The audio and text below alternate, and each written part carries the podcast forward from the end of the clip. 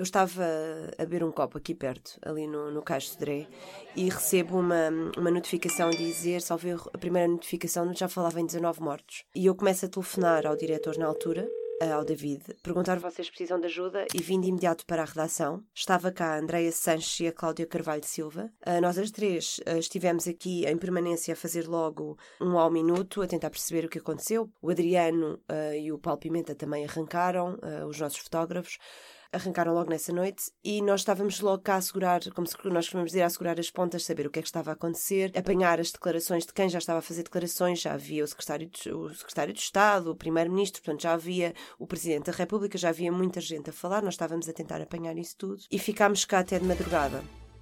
Lembro-me que no dia a seguir estava um calor muito grande e eu combinei ir com os amigos à praia às 8 da manhã. Um dia é uma das maiores tragédias em Portugal dos últimos 50 anos provocada por um incêndio. E por volta das 10 talvez a Andreia telefona-me e diz Lili, por favor, se puderes ir para Pedrógão. E eu saio da praia, portanto estive para aí uma hora na praia se tanto. Eu saio da praia e vou para Pedrógão onde estive durante 5 dias. Portanto chego a Pedrógão grande na manhã do dia seguinte, mas na verdade comecei logo a trabalhar recordámos este excerto do P24 de há um ano, 17 de junho de 2019. Dois anos depois de Pedrógão, ainda não deu para parar de escarafunchar. Era convidada a jornalista Liliana Valente.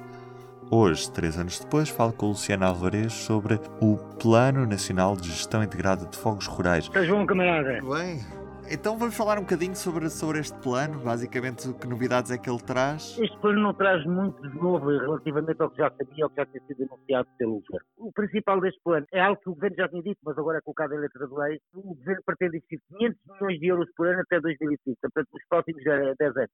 Isto é dinheiro que prevê, que prevê seja do Estado e também de particulares.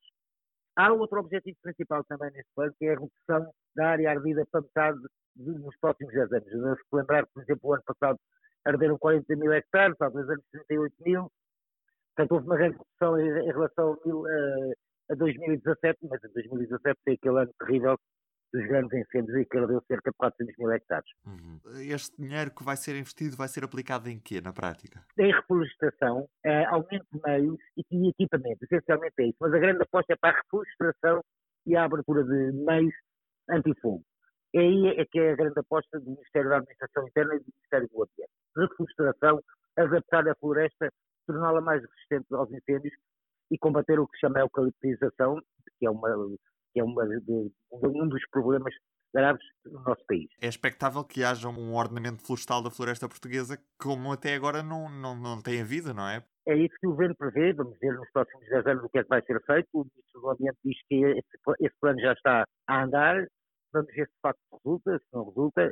É importante lembrar que há muito pouco tempo a União Europeia, a União Europeia previu que isto vai ser um ano muito complicado em termos de incêndios. Misturados os incêndios com a pandemia que, que ainda por aí anda, podemos ter novamente um ano complicado, esperemos que não. não é? E, inclusive, este ano a limpeza das florestas foi mais atrasada também por causa disto e em alguns sítios nem sequer foi feita porque estamos a viver num contexto especial de pandemia. Há preocupações do Governo em relação especificamente a este ano? O Governo diz que essencialmente os cidadãos aderiram às limpezas das matas e que essa limpeza tem aumentado de ano para ano. De resto, o Governo também revela que este ano vai haver um aumento de meios de combate, mais 21 efetivos dos bombeiros, portanto vão ser cerca de 11.800 bombeiros que estarão disponíveis para o combate aos incêndios. Há também, assegurou o governo, 60 meios aéreos, mais 25% do ano passado, e as equipas, e na GNR também houve um aumento de, de, de 500 homens, passam a ser 1.200 efetivos uh, das unidades de proteção e socorro da GNR, estarão também no terreno.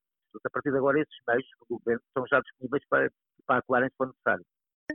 Em todos os momentos, a fidelidade continua consigo, para que a vida não pare. Fidelidade Companhia de Seguros S.A. E do P24 é tudo por hoje. Até amanhã. O público fica no ouvido.